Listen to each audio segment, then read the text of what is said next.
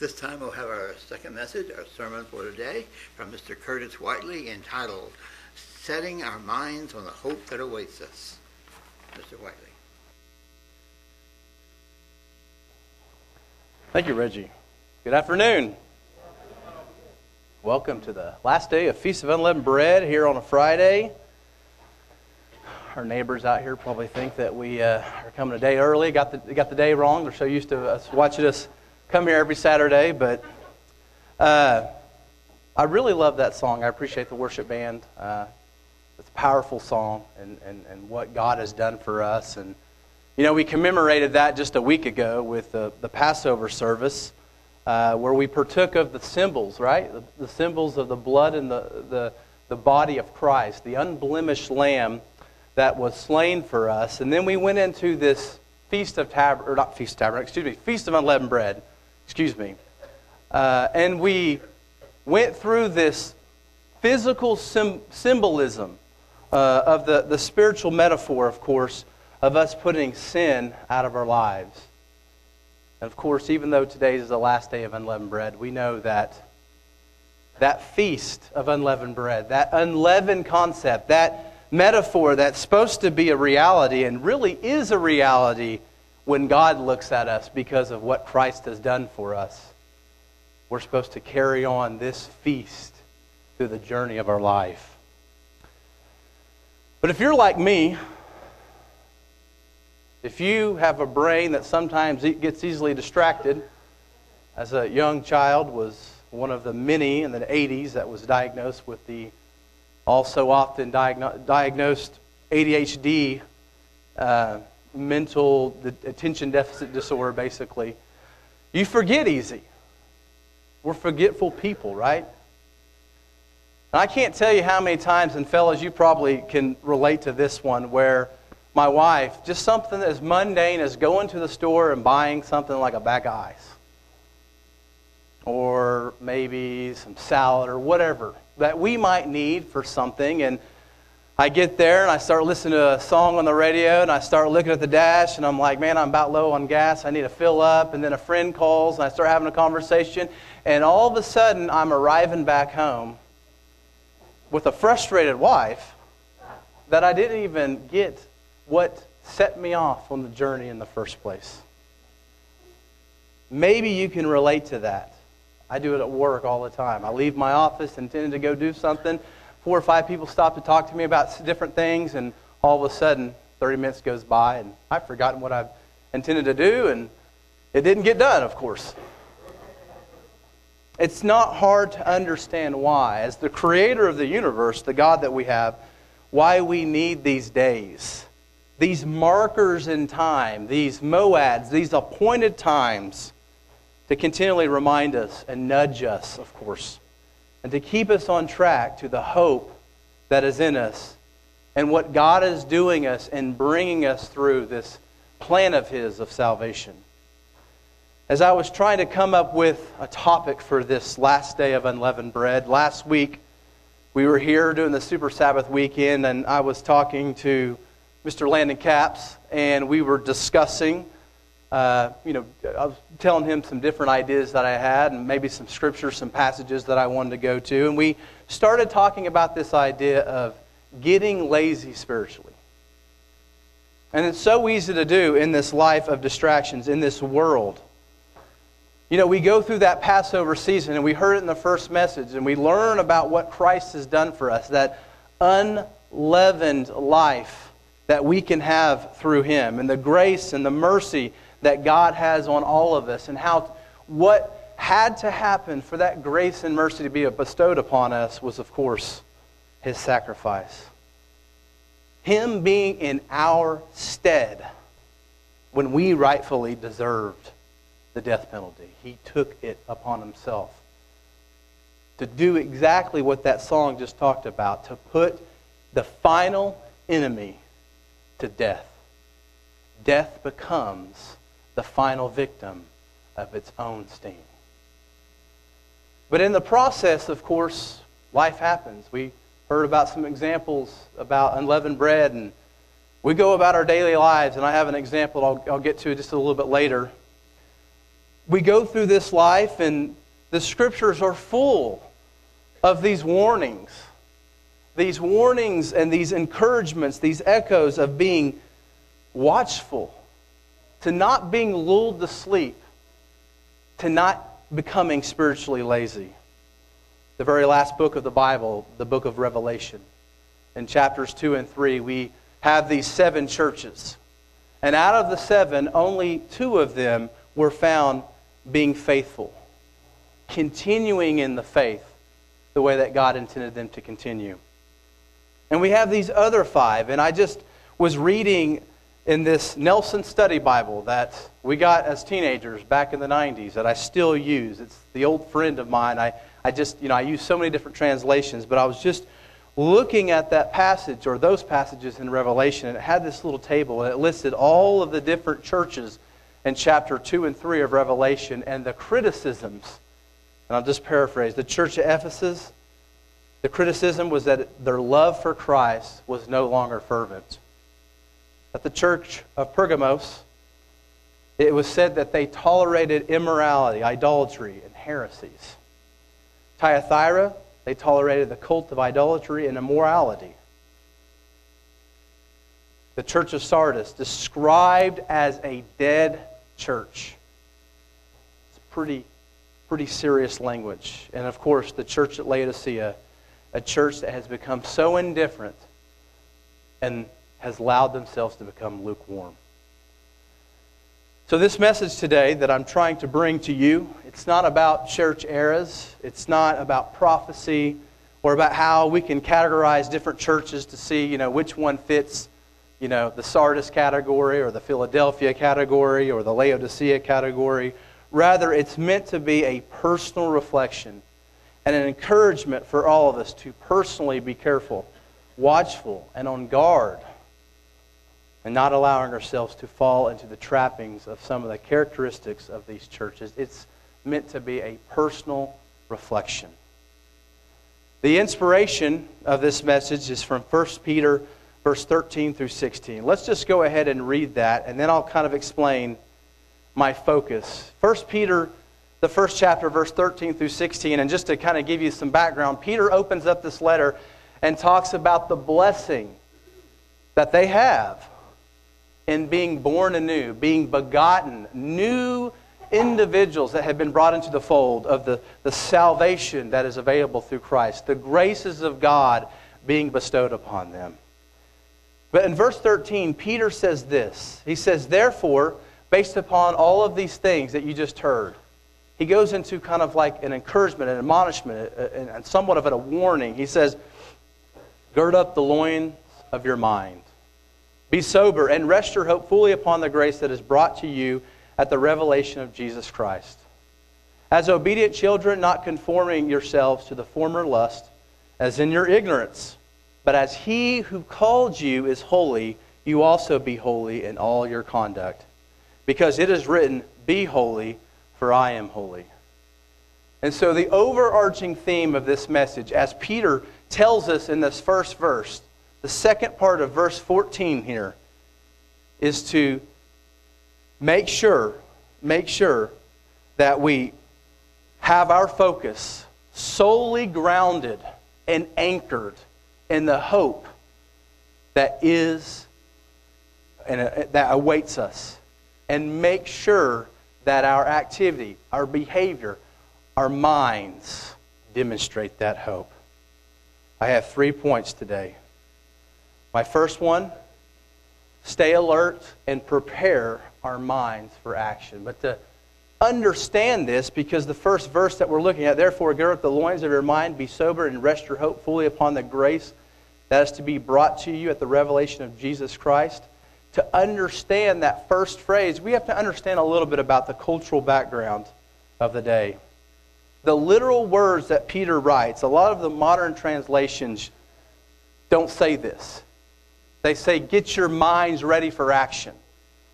And that's kind of the interpretation of what Peter is meaning by this, because what Peter is referring to is he's referring to that common idea, that common saying, that figure of speech, gird up your loins, that was so common in the Middle East. We see it throughout all the Bible. You see, in these days, as many of us probably already know, the common attire was these long robes. Oftentimes, these robes would go all the way down to someone's ankles. And so, for us, gird up the loins of your mind, that's some strange terminology. Doesn't really make a lot of sense. But the people that were reading this letter, it would have made a lot of sense. Because they probably would have been reading this letter while they themselves were wearing this type of clothing.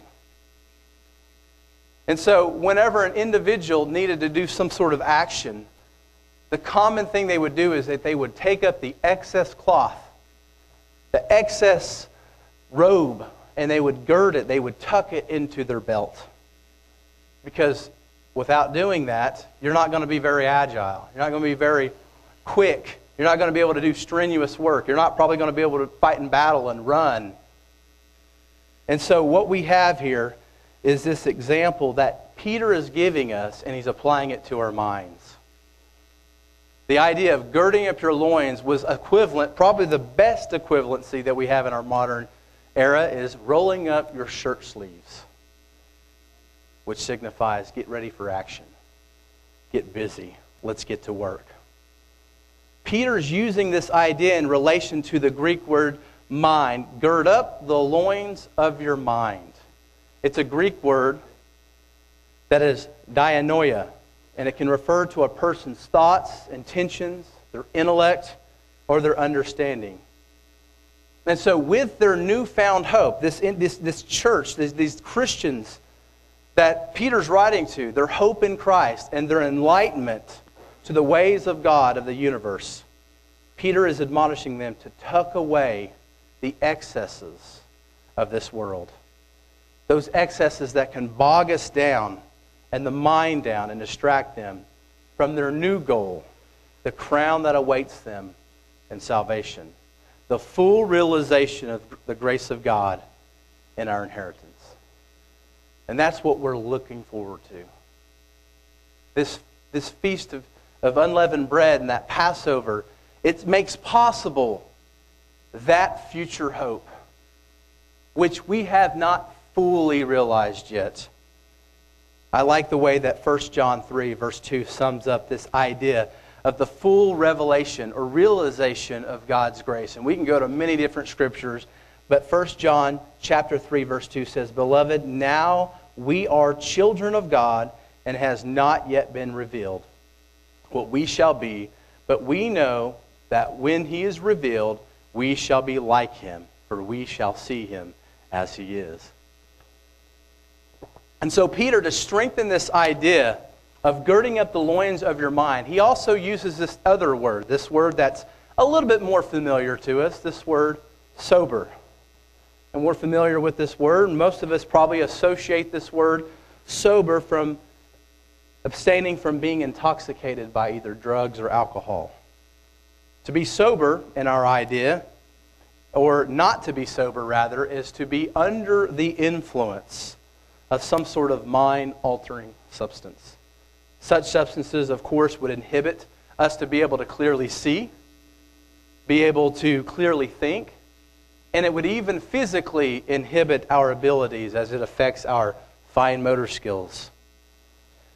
Of course, we know that the Bible warns us about the ideas of excessive alcohol usage or excess in anything. But what Peter is getting to is probably not just completely, uh, it, he's not getting to just focusing on alcohol. It's much more broader than that. He uses this word sober, which is actually a word that means being alert, vigilant, or circumspect. He is reminding of us the many distractions, the distractions that life can bring at us that can easily lull us into spiritual distraction and inhibit, of course, our spiritual alertness. Slumbering around because of the, the, the cares of this world. Maybe you can relate to this example. We just talked about this at the beginning of our services in Matt's sermonette. Every year, it never fails. It comes up. Those examples. Maybe from year to year, they're not exactly the same, But those examples pop up where we're, you know, keeping this Feast of Unleavened Bread, and outside of the first day and the last day, the first and seventh, we go about our normal lives, our routines, we go to work, and we don't do this all the time. So it's easy as we're working to get distracted by things. You're at work and someone offers you a donut. That happened to me just yesterday. I was actually on my game yesterday, so not to toot my horn or anything. But why do we forget? It's because that's how we're wired, unfortunately. We're forgetful. We get distracted. We have things going on in our lives. You're at the gas station. You're hungry. QuikTrip. Big, beefy hot dogs with fresh buns, right? I know a lot of you gluten free people probably don't like me talking about that as you don't get to partake in that anymore. But you forget the distractions of life get you off track. I think it's a perfect metaphor of course, we can use that metaphor in many different ways, but it's a perfect metaphor of how easily it is if we don't gird the loins of our mind, if we're not sober, if we're not alert, if we're not circumspect and vigilant, how easy it is to get off our focus, that focus on the hope that we are waiting on. In reflecting on Peter's words and trying to think of some examples that I could bring to us, I came to this parable. It's not often something I've read before. I mean, I've read it, but I've never really preached on it that I can remember. You got to remember these parables have so many different variations. And this particular one, I don't recall necessarily preaching on. One similar to this, but it's in Mark, the 13th chapter. Let's go ahead and turn there. And it's known as the keeper of the door. The keeper of the door. Verse 33 of Mark 13 says, Take heed and watch and pray for you do not know when the time is. It is like a man going to a far country who left his house and gave authority to his servants, and to each his work, and commanded the doorkeeper to watch. Verse 35 Watch therefore, for you do not know when the master of the house is coming. In the evening, at midnight, at the crowing of the rooster, or in the morning, lest coming suddenly he find you sleeping. And what I say to you, I say to all watch. And of course, in this parable here, Jesus is discussing this idea of his second coming and emphasizing all throughout the passages was that nobody knows the day or the hour. Nobody. But he gives an illustration of what we, left here on this earth, while we're waiting for that master return, to return to be doing watching. You have these different characters in this parable. You have the owner of the house, who's also known as the master, and he tells them that he's going off. He's not telling them where he's going. There's no way to gauge, well, how, how far away is he going? How, how long will it be before he gets back? They don't know that. And these servants, they're given their duties. And the duties are to, of course, do the chores of the master but one in particular, really important duty to watch over the door. To watch over the door. And it's interesting, you know, they don't have some of the modern technologies that we have. Some of you parents might have those apps like, you know, Life 360. You ever heard of that before? Life 360 is like an app you can put on your, your child's phone or anyone's phone. It doesn't have to be your child and you can track where they are. And people do this for safety reasons. If something was to ever happen, they can look at their phone and see, okay, this is where they are. And, you know, I, I know, you know, parents are making sure that they're, you know, they can, I think they can actually see how fast they're driving in their vehicle. They didn't have anything like this. They couldn't look at Life 360 and says, well, the master's four hours away. We got four hours to hang out and chill. Because in their minds, if these individuals says, man, he's taking forever, I'm going to take a nap. I'm going to relax. I'm going to take a break. They couldn't calculate how much time they had until he returned. And the whole point of the story, of course, is faithfulness. Faithfulness at all times. Faithfulness at all times. If they weren't, they ran the risk of the master returning and finding them sleeping on the job of being the watchman. That last phrase, what I say to you, I say to all. Watch. And this word watch has a very similar meaning to that of the idea of sober. It means to be watchful, attentive, vigilant, and circumspect. And there's no wonder that there's so many passages that we have in the Bible, especially in the New Testament, from Paul and, of course, from Peter. Ephesians, the sixth chapter, verse 18, that refer to this idea of being sober, being alert, not being asleep. Ephesians 6, verse 18, praying always with all prayer and supplication in the Spirit, being watchful to this end with all perseverance and supplication for all the saints. 1 Thessalonians 5, verse 6, therefore let us not sleep as others do, but let us watch and be sober. Watch and be sober. 1 Peter, this same letter, at the very end of this letter, Peter says this in verse 8 of chapter 5 Be sober, be vigilant, because your adversary, the devil, walks about like a roaring lion, seeking whom he may devour. And so, let's go to Matthew, the 13th chapter. There's another parable that I think that we can learn from, and it's a very popular parable. It's the parable of the sower in Matthew, the 13th chapter. And so, we're given this example of these four different kinds of soil, or, or ground, rather. And really, we know the interpretation is that Jesus is talking about four different types of people. And in verse 3 of Matthew uh, 13, we see, Then he spoke many things to them in parables, saying, Behold, a sower went out to sow. And as he sowed, some seed fell by the wayside, and the birds came and devoured them. Some seed fell by the stony places, where they did not have much earth. And they immediately sprang up because they had no depth of earth. But when the sun was up, they were scorched. And because they had no root, they withered. Verse 7 And some fell among thorns, and the thorns sprang up and choked them. But others fell on good ground and yielded a crop, some a hundredfold, some sixty, some thirty.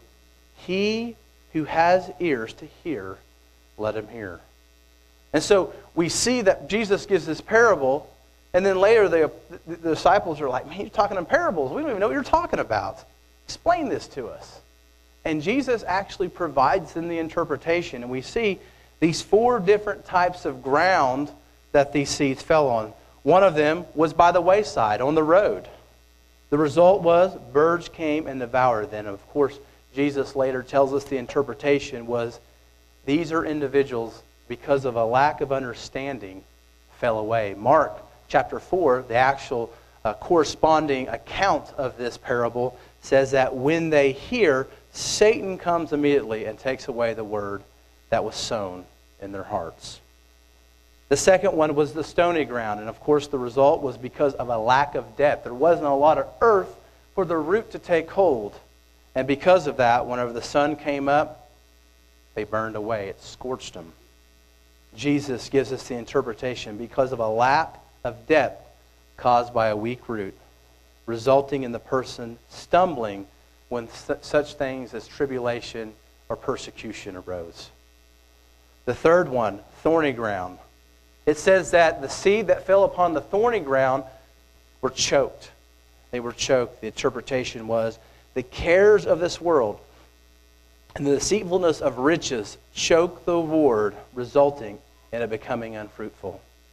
And last but not least was the good ground. And of course, the good ground where the seed fell yielded crop, some a hundredfold, some sixty, and some thirty. Now, the reason I brought this parable to us is because most of the time, and historically, and it's probably the best way to interpret it, is to understand the different types of people and why maybe when they hear the Word of God, they don't accept it. But the question we have to ask ourselves is that can we look at this parable and can it still be instructive to us as believers? And can we still look at it and ask ourselves, have I become one like that's fallen on thorny, thorny ground or stony places? or the wayside? Have I let my life, have I been so lulled to sleep that when I hear the Word of God, it's not producing the hundredfold, the sixtyfold, the thirtyfold as it should. Do the cares of this world, the tribulation and things like that get us off track? Are we allowing the Word of God to transform us like it should? Or are we allowing, because of things such as sin, distractions creep in, not being alert, not being watchful, not having sober minds? My second main point, and I kind of touched upon this a few weeks ago a little bit, is don't turn back to Egypt. Don't turn back to Egypt. Verse 14 of 1 Peter says, As obedient children, not conforming yourselves to the former lusts as in your ignorance. And Peter here, he encourages us to instead of being led by our pleasures, by our desires, by our lusts, to control them. He encourages us to control them, not to live as we lived before, of course, before we were converted. Now, we all have different paths. You know, we all have different things that we walked before we were converted. We still, to this day, have different life circumstances. What you're going through is not what I'm going through, and vice versa. But all of us can probably think back to that time before we were baptized, to that time before we really accepted this way of life, before we accepted that unblemished lamb and that sacrifice and repented to God, all of us can probably think back to that and those carnal inclinations that we indulged in, that we were carried about by our own lusts. Our own God, our God was ourself. And still to this day, we have to contend with not just the flesh, right? But as Romans, the 12th chapter, verse 1 and 2, the world. It's interesting when we read that passage where it says, not conforming yourselves to the former lust as in your ignorance. One of the only times that that word conforming is used is in Romans, the 12th chapter, talking about not conforming yourself to the world. Not conforming yourself to the world. Just to read that, Romans, the 12th chapter, verse 1 through 2 very popular passage that we've went to many times before. I beseech you, therefore, brethren, by the mercies of God, that you present your bodies a living sacrifice, wholly acceptable to God, which is your reasonable service. And do not be conformed to this world, but be transformed by the renewing of your mind, that you may prove what is that good and acceptable and perfect will of God as I was looking at First Peter, and I was one of my very first uh, when I was first baptized, I bought. Uh, I think I was doing like a study on the, the general epistles. And so the general epistles is James all the way to, to, to Jude, right? Okay, those seven, as they call them, general. They're, they're, they don't belong to one author, but they have many different authors. You know, Peter, Jude, James, uh, John.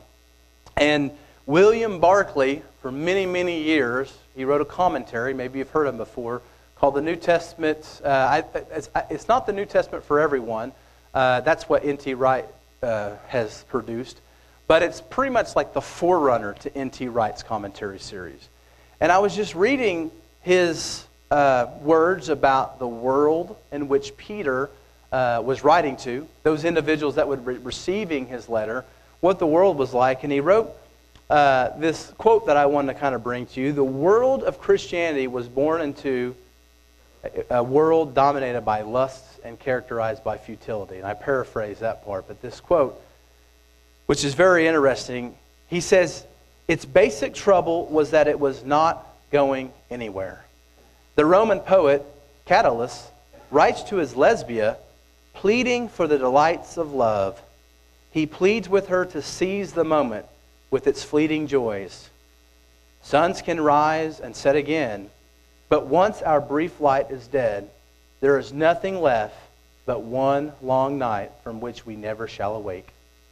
If people were to die like dogs, why should they live like why shouldn't they live like dogs? Life was futile. Business with a few brief years in light of the sun and then in eternal nothingness. There was nothing to live for and nothing to die for. Life is always futile when there is nothing on the other side of death. And this is just a general idea of this world that Peter was writing to because he was primarily writing, of course, to Gentiles, to individuals that had come out of the pagan world. And all the different synchronistic ideas and all the different religious ideas and these ideas of gods, and most of them not even really caring about humans, but humans just being for the amusement of themselves. The audience that Peter was writing to would have understood the world that they lived in. The world that they lived in. We don't exactly know specifically, doesn't list in this passage that we just read, verse 14, the types of sins that he's referring to, but I think we can all agree that we still live in an age where we see these activities, envies, things like malice, deceit, hypocrisy, self indulgence, all things that Peter will eventually write about in this letter. Those characteristics are all around us. The flesh in us, the carnality in us, the human nature in us longs sometimes to want to go back to those those devices. There's no short of lewdness and abominable behaviors, of course, in 2022. We can read about the history of what the biblical individuals' worlds were like and the sin, but we can't think that our society is any better because it's not. And we see this daily. We see it in news, we see it in politics, we see it in movies, we see it in social media. It's all over. Years ago in 2004, you know, every time we take the Passover, my first Passover was 2005, but I was baptized the year before that in 2004. And it was actually a big part of my baptism was the Passover service.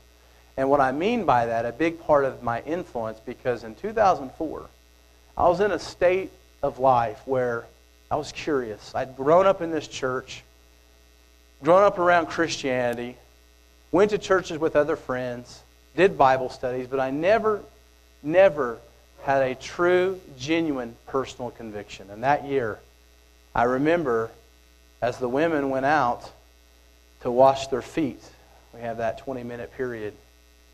And I just started reading through the gospel accounts, probably Matthew, and the account of Jesus being led to his arrest and his eventual crucifixion. And strangely enough, when I was doing that, I was remembering the movie that had just came out the winter before, like in February, The Passion of the Christ. And so I was, of course, in my mind, someone who had been around the Bible, read parts of it, never really read the story through and understood it and had a strong grasp on it. But this was the first time that I really was focused. And I became so interested in this name that I had heard my entire life. And I gave lip service to, but it wasn't real depth conviction. And so that prompted me to start really studying. And in conjunction to that, Landon Caps, also, we were about the same age, one year apart, was doing his own journey, kind of coming to his own interest in his own way and this own, you know, calling and, and, and I guess you would say, leading to ask questions about God and the Bible and, and, and what it was all about. And we got baptized that year on Pentecost. But right before we were baptized, and I don't know if Landon was with me whenever this happened or not, but Steve Andrews did the baptism counseling. And I can be honest with you, I don't really remember anything, any scripture per se, that was read to me except one. Luke, the ninth chapter, verse 62. I'll never forget these words of Jesus. No one, having put his hand to the plow and looking back, is fit for the kingdom of God. I'll never forget those words. It's just it, it like just shocked me. I mean, it just immediately, that's just a, I'm not a farmer. I didn't grow up in an agricultural world, but I, I understood what it meant.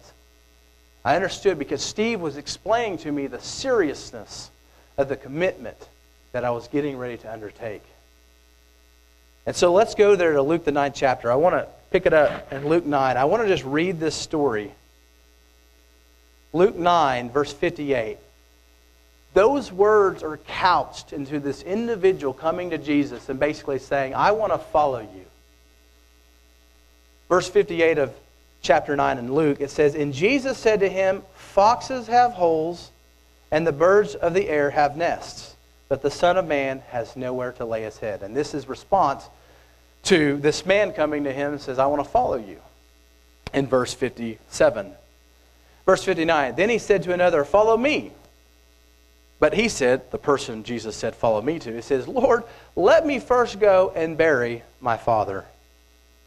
Jesus said to him, Let the dead bury their own dead, but you go and preach the kingdom of God.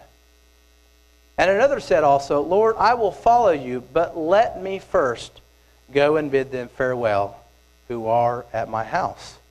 But Jesus said to him, No one, having put his hand to the plow and looking back, is fit for the kingdom of God. I'll never forget those words. They made a big impact on me. Going back to that time of my life, that baptism, I remember for years before, I would think to myself, and it reminds me of this story. You know, I was thinking to myself, you know, I really need to get serious about God. You know, although I wasn't committed in the faith that I was reared in, I felt like it was true. I felt like it was not the faith that was the problem, but it was myself, which, come to find out, is true. It was me. And so I would always tell myself, I really need to get, you know, right with God. I really need to get serious about this. But I was living my life. I was young, barely 20 years old. I had just graduated from high school. And I remember that when I was in high school, if you knew me, so much of my life was wrapped up in sports. And so every year you go from August to May, you have this, you know, this, this organized life, right? Okay? You have a summer off, August comes around, football starts, practice, games, then wrestling, then off season. May comes around, you get two more months off before you do it again. Well, that finally ended. I'm an adult. I'm 19 years old, going to college, going to local college, community college, still living with mom and dad. I don't have that routine anymore. That activity that I put so much stock in, that what I thought was really self fulfilling, it was not there anymore. And so looking back, looking back at this idea of me thinking of, you know, I really need to get right with God, I remember what in the back of my head, it's hard to verbalize it when, you're, when it's happening because it sounds so bad. But subconsciously, I thought, I'm young, I have plenty of time. I got things that I want to do right now. It brings me to a new perspective, and I think you would probably maybe can relate to this of the passage that we read in Jeremiah, the 17th chapter, verse 9, that says, The heart is deceitful above all things and desperately wicked. That was a deceiving heart. I deceived myself. I lied to myself and made myself believe that, you know what? Later on, I'll get right with God. Right now, I'm having fun, and I, I there's things I want to do, and I know that if I get right with God, I'll probably have to sacrifice those things.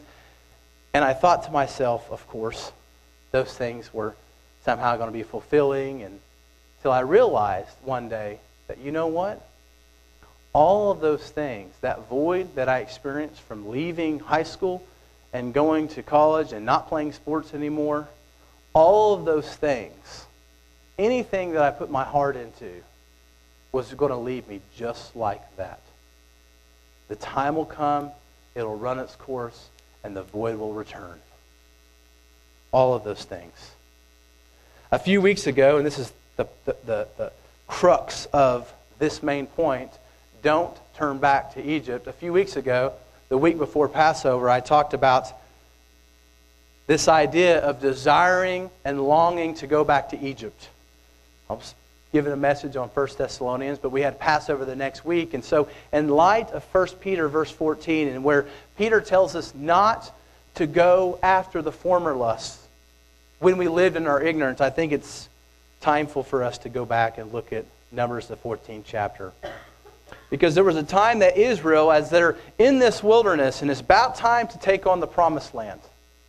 And so Israel and Moses, uh, they sent 12 spies that were, of course, their job was to send out, you know, uh, uh the, the land or to, to spy out the land. How, w- give us a report. And they come back, and all of them, but two, Caleb and Joshua, they bring back this report Moses, this ain't happening. Well, there's no way we can do this. These people are huge. They're mighty in number. There's no way that we're going to be able to, a bunch of people messing around in the desert, have no establishment, just been wandering around, going to be able to go against this mighty established people group and take over their land. Numbers 14, verse 1 through 4 says this So all the congregation lifted up their voices and cried, and the people wept that night. And what they wept about was that report that the ten brought back. And all the children of Israel complained against Moses and Aaron, and the whole congregation said to them, If only we had died in the land of Egypt, or if only we had died in this wilderness. Why has the Lord brought us to this land to fall by the sword? That our wives and children should become victims? Would it not be better for us to return to Egypt? So they said to one another, Let us select a leader and return to Egypt. And even though many of them saw many of the miracles, they saw the pillar by, by night, the cloud by day, they received the manna, they did not have faith that God would bring them through and allow them to establish themselves in that promised land. And it required, or it resulted in them having this desire in their hearts to turn back and to go back to the familiar. In this case, we have to ask the question in this context what was it that made them do this? It was probably a mixture of things, but the overarching idea here, the overarching thing was their lack in belief. They saw these people, they heard, they, they, they thought physically they thought that the whole issue was wrapped up in a physical manner. If someone stronger than you physically has more resources, there's no way that you can overcome them, despite all of the stories, all of the experiences that they had. They had actually convinced themselves, going back to that idea of a carnal and deceitful heart, they had convinced themselves that following after God was more empty, was futile, was useless, and convinced themselves that to save their lives, they needed to return to the bondage they had been brought out of. My third and last main point strive to leave holy. Peter says this, but in reference to verse 14, don't go after the former lusts as you did when you were in ignorance, but as he who called you is holy, you also be holy in all your conduct. Because it is written, Be holy, for I am holy. The reasoning of Peter here is simple. We are to be holy because we have been converted and made children of God. We are the descendants. We are God's offspring. And as his offspring, we are to now pattern ourselves after his character, which is holy. In simple terms, this idea of holy means to be separate, separate from the common. In the midst of all the gods of the universe, all the gods of paganism, the God of the universe, The God of the Bible was distinct and different. Characteristics beyond anything out there. We have a holy God, and God is inviting us and expecting and commanding us to live a life that has that same characteristic of He Himself as His children. This is actually a quote from Leviticus, the 19th chapter, verse 2, where we read, Speak to all the congregation of the children of Israel and say to them, You shall be holy, for I, the Lord, your God, am holy. And of course, if you go back to Leviticus, you learn about all the ins and outs, the purity, the rituals, of course, that point towards the holiness of God and their purposes. You learn about a, a, people group that actually has a law that requires farmers not to farm and harvest the entire field as love for neighbor. For those strangers passing by that might need a little bit. You learn about a system of taking care of those vulnerable in society. I like this quote from this Nelson Study Bible. I've never seen it before on Leviticus 19. He says, In the Old Testament and New Testament, holiness means the life of godliness, especially as manifested in social holiness. It originates from God and emerges in our relationship with parents and children. It affects the way we worship and treat the poor, the stranger, a neighbor, women, animals, the soil, and the aged. Leviticus is a great book to look at. If you can get past some of the difficulty and you can look to see the intent that God has, the expectation of holiness, but even further than that, the demonstration of how very different the God of the Bible is in comparison to the other gods of the universe. And all that we do as children of God, we are to be holy, distinct, set apart. Not in pride, of course, not holier than now, than now, not in haughtiness, not puffed up, as this feast talks about. We go back to Paul and Steve spoke about last week, you are puffed up. That's not how we're supposed to be holy. In a manner that demonstrates the character of God. And in doing so, we can allow that character to transform our life. As I conclude, I want to present us with some practical steps that we can take. You know, I always thought that, you know, you have to have these metaphorical ideas, and I don't mean I, I thought this in terms of how I, I verbalize it, but this, you know, as I've gotten a little older, I've started to realize that, you know, we form habits as humans. Taken me 37 years to realize that, right?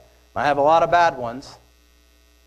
But there are things that we can do if we're intentional to really set good habits in our life that help safeguard us from being lulled to sleep, from not being sober, to having hearts that sometimes have inclinations that want to return back to Egypt, to not focusing on holiness.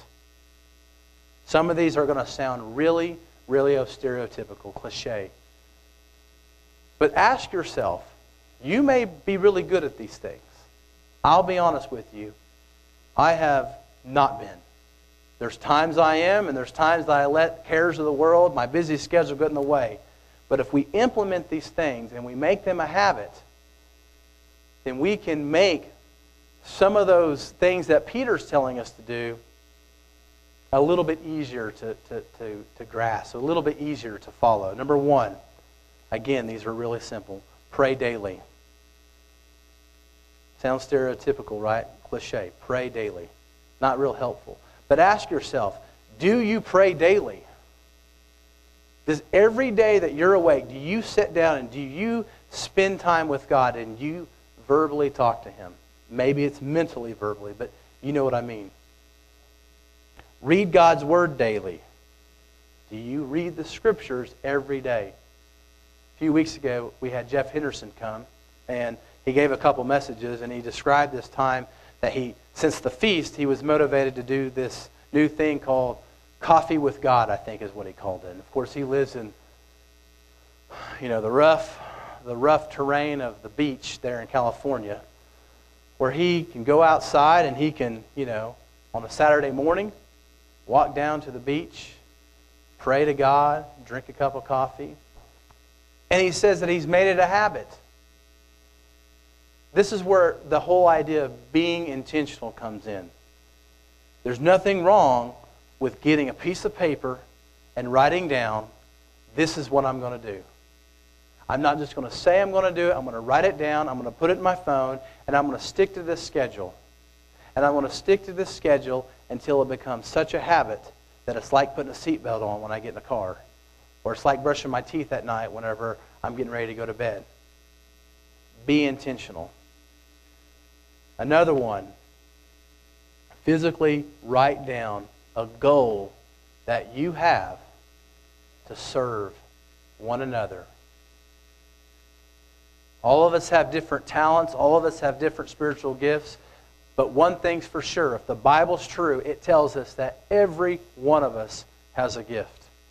Identify that gift and take advantage of it. Let God transform your life through your gift as you help transform others. As we conclude this last day of unleavened bread, may it, of course, not be the last day that we strive to live an unleavened life. Let us continue to put away that old leaven, the loins of our lives and minds that trip us up, that excess stuff that sometimes we forget about that keeps us from being effective in our spiritual life and our walk with God that intoxicates us and makes us not as alert as we should be. Let's remove those things and keep them removed. Let us do this so it does not lull us to sleep like a person who is intoxicated. As we conclude this day, let's make it a goal to live an unleavened life. We're going to stumble. God's grace through Christ is still going to shine. He understands we're going to trip up sometimes, but the goal is to strive for that holiness, for that unleavened in our mind, in our actions, in our hearts. Let us take these things, and until the count is ended at Pentecost, let us think upon these things until God brings us another one of his appointed times, markers in history to help remind us of his plan of salvation.